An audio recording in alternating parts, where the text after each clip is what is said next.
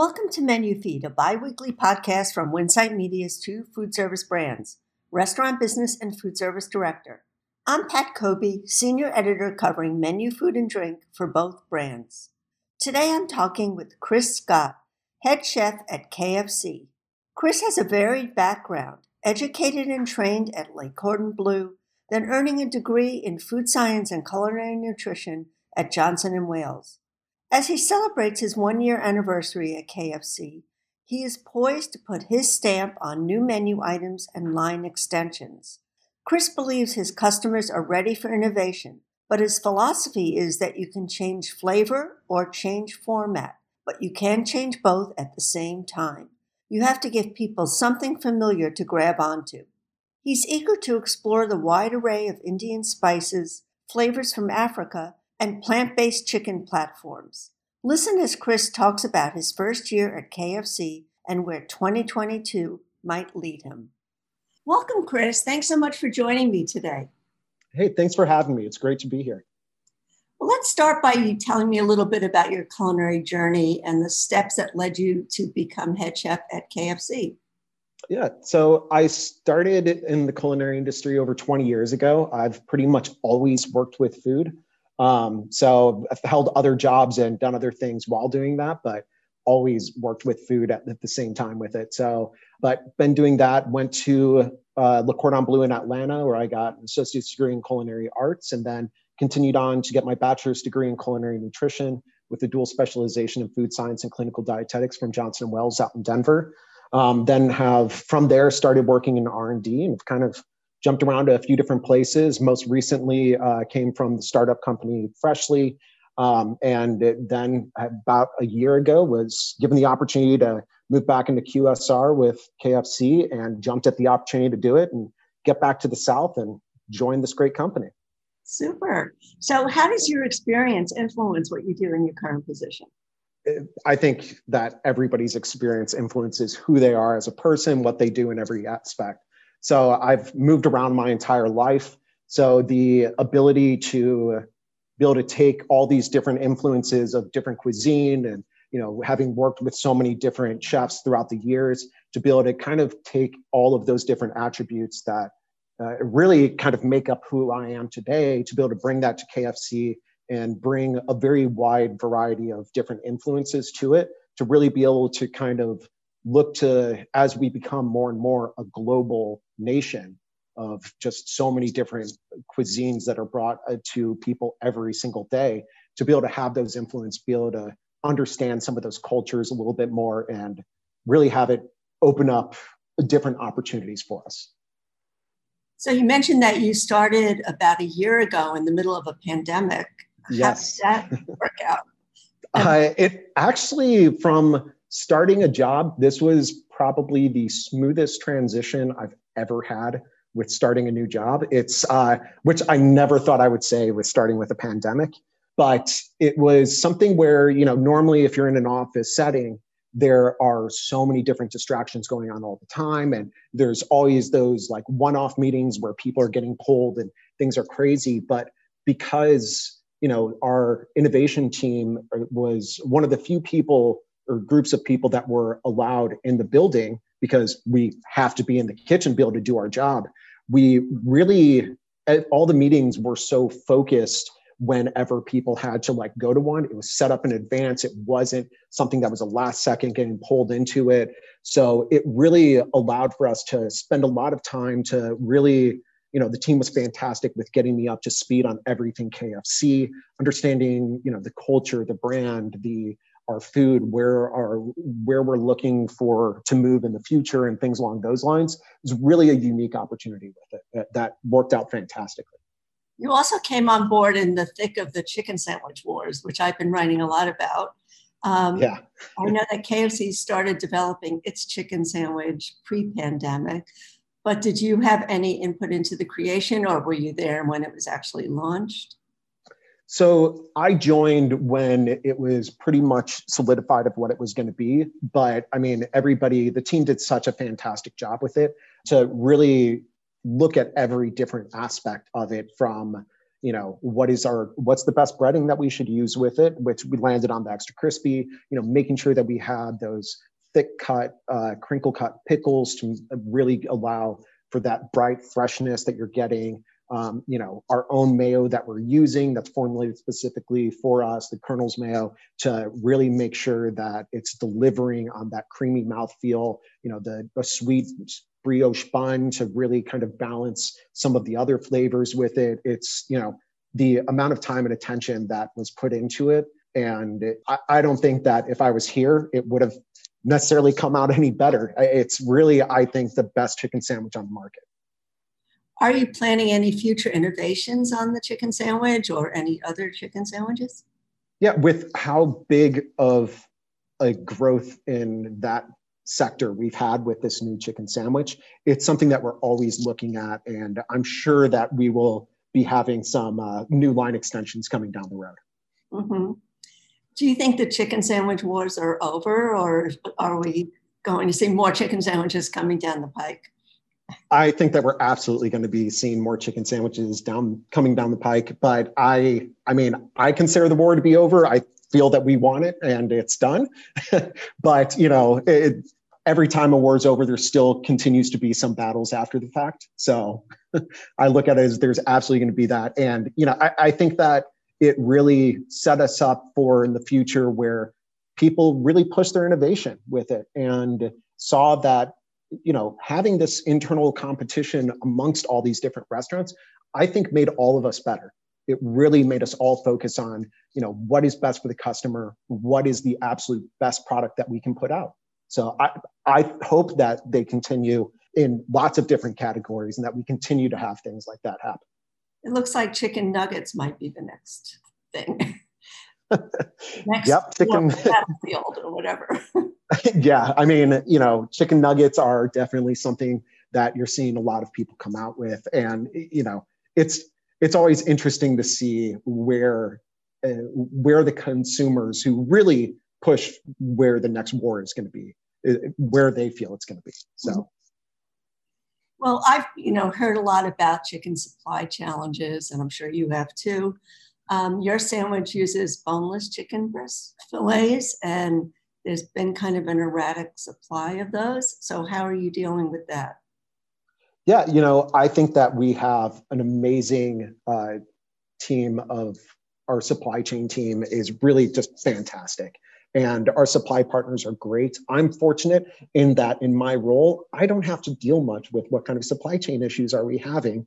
Uh, I, I hear about things going on, but you know, I I'm lucky in that I get to stay out of those conversations and out of the weeds with it. So I think that you know our team has really done a fantastic job of ensuring that we can have product um, and ensuring that it's product that meets our standards. I know a lot of companies lowered what they feel uh, like what their standard should be, and it was not something that we were willing to do.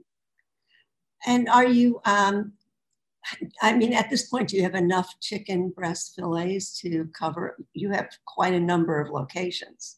So, you know, it's not something that I am in the loop on to where I feel comfortable commenting about it. Um, but I, you know, I, as far as I've heard, we're in a good spot. Oh, good. And is the chicken sandwich is a permanent menu item now? Is that correct?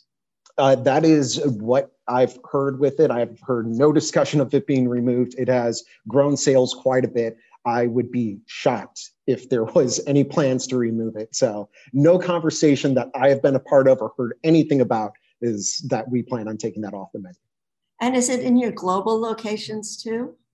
Yeah, so there are global chicken sandwiches that are um, with KFC. Um, some of them are a little bit different, just based on you know what is the local palate like and what. So everybody has a little bit of a different menu with it, but yes, there are chicken sandwiches globally. Cool. And some of the other chains started using boneless thighs or other dark meat parts. I know they use a lot of dark meat in your buckets and other items, but have you ever thought about using boneless thighs in a menu item? You know, I, think that boneless thighs are something that right now the US as a whole is not ready for. um, I, I, I do know that there are a lot of restaurants that are doing that, and I personally think that a big part of that push, if you saw it, most of them came out during the pandemic. Mm-hmm. Um, there are smaller locations that are doing it, and you know, but I think that overall, the general perception of uh, the U.S. consumer is that boneless chicken breast is the highest quality and the best uh, cut of chicken. So whether you know everybody agrees with that or not, it still doesn't change the fact that that's where we are as a nation. Right.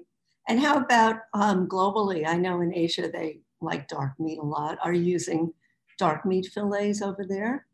Um, I'm not entirely sure on what everyone uses internationally. Um, I specifically am focused on the U.S. market mm-hmm. with it, so it, it's I'm not sure what everyone does throughout the world with it, but I believe that some places are using dark meat in a variety of different ways, but I, am not 100% positive.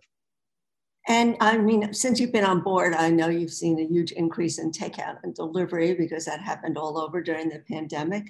So how has that impacted the R&D you do on menu items? So I, we're kind of in a unique position with that. You know, if you look at it, the big change that happened with specifically in the QSR region is which has always been the majority being takeout, but it's more based around the family meal.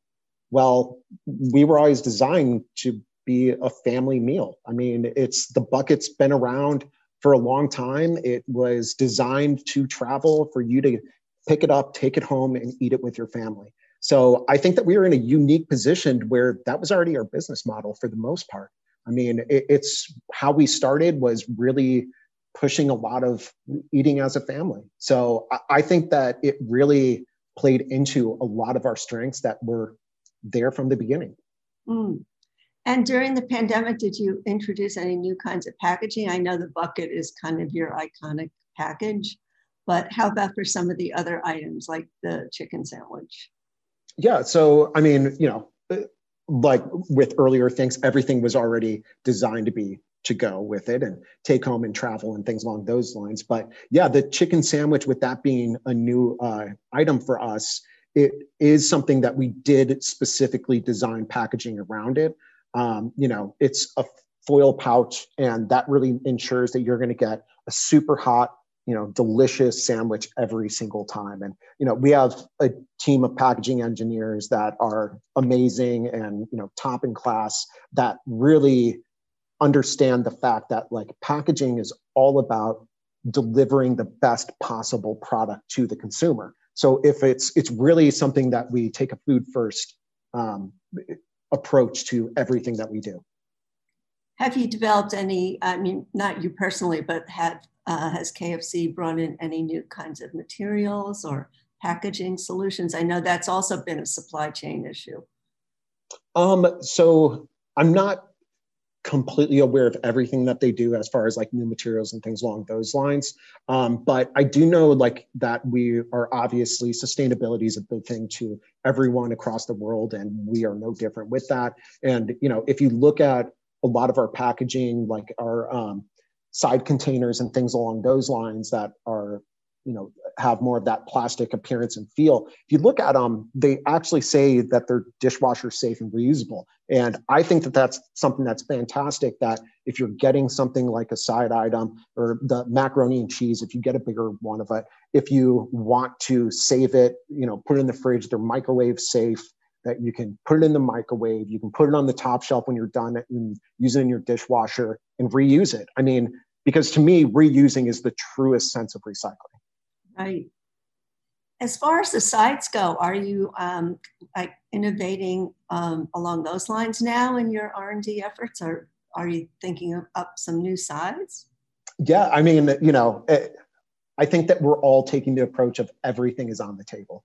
Hmm. So it's really, you know, I I think that the chicken sandwich really proved to us that looking at everything and making sure that it's the absolute best possible item that it can be is how you're going to win in any type of getting new consumers like I, you know it's food first make sure it makes business sense absolutely but the only way it makes business sense is if it makes sense culinarily and that we're delivering a great product to our consumers. So, I mean, new side items, I, think, are always something that we're going to be looking at. And not only that, but taking a hard look at the current side items that we have.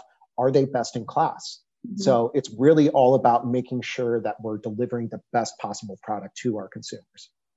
It's kind of tricky to balance innovation with the need for value and familiarity because people love their you know comfort sides i'm sure and they go back to the same ones so how do you introduce new sides and get people to try them so i'm a strong believer in possibly the best approach to take is that you look at you can change flavor you can change format you can't change both. So if it's one of those of if you want to introduce a new flavor profile that people aren't familiar with then you need to put it in a familiar format. If it's if you want to introduce something that's a completely new format that people aren't familiar with you need to make sure that you're delivering on a flavor profile that people are familiar with. That way they have a foothold of something to kind of grasp onto and understand it well. Once they have that and they become familiar and it's successful then you can start introducing to where it's okay we've now somewhat made this new format a little bit more common so we can look at new flavors with it and things along those lines but that's really the approach that I think uh, will lead us to the most success. Can you talk about any flavors or ingredients that are inspiring you right now? As you oh, yeah.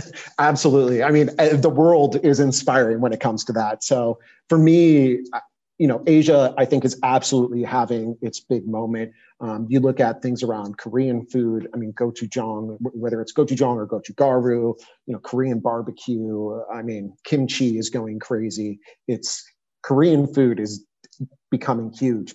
But the other part of that is also coming from Asia that you're seeing tons around is things like banh mi is growing like crazy and indian spices i think that indian food has a potential to be a massive sector that you know really we're really starting to grasp onto now as a nation of you know you're seeing more and more indian takeout. Um, Maneet Chauhan has uh, multiple restaurants in Nashville, but I'm a huge fan of going to um, the her masala and ale house and it's fantastic. And she does really interesting takes of you know having a southern influence but being super traditional as far as indian flavor profiles and things like that. And you know if you would have told me 10 years ago that there would be a widely successful indian restaurant in nashville i would have thought people were crazy. So that that i think has is proving a lot with it. And then the other big sector that i think is a little bit further out is flavors coming out of Africa. I mean, you look at things like Berbera, and that is growing like crazy. So I think that those Asia continuing, but African influence, I think is going to be huge.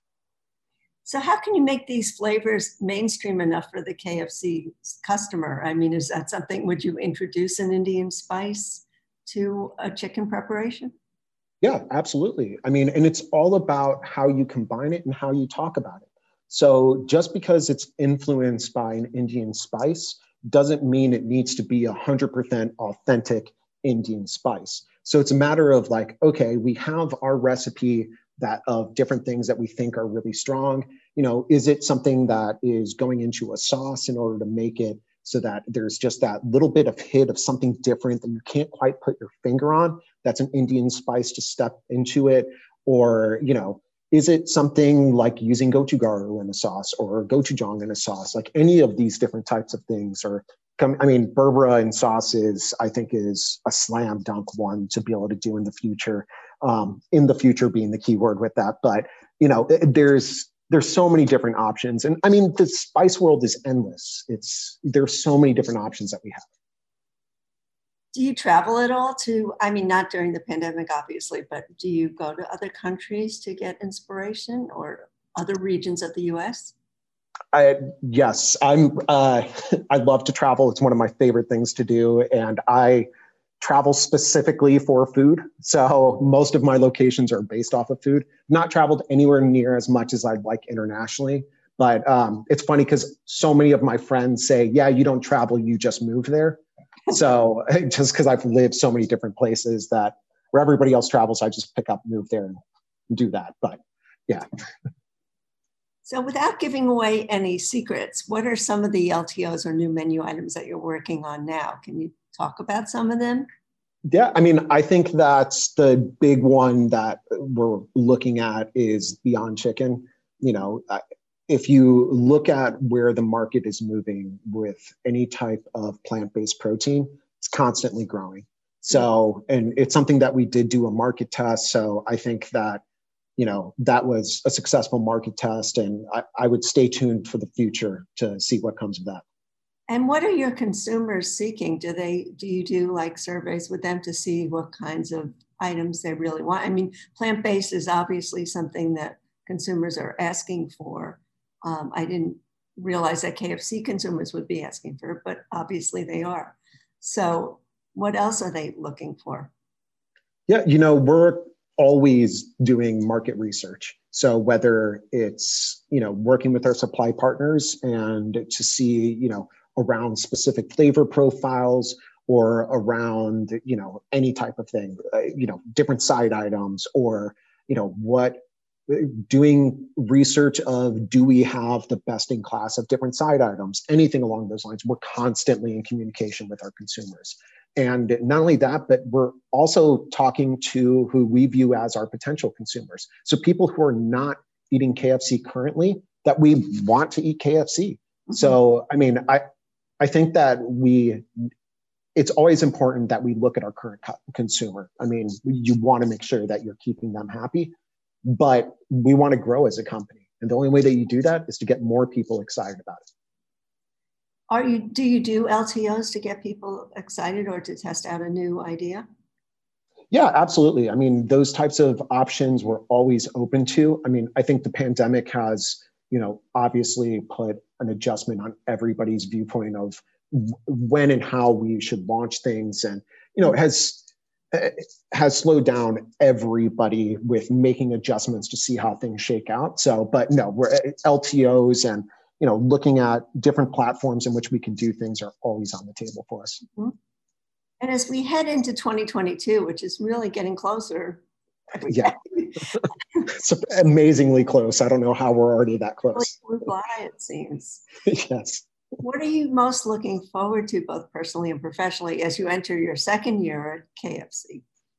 Yeah. So, I mean, for me, I, you know, I just bought a house. So, uh, personally, like being able to get that set up exactly how I want to. And, you know, I am obviously going to expand the kitchen because who doesn't ever do that if they're a chef? They always want to expand their kitchen. So do that. But I mean, you know, I'm definitely looking forward to getting back to traveling again.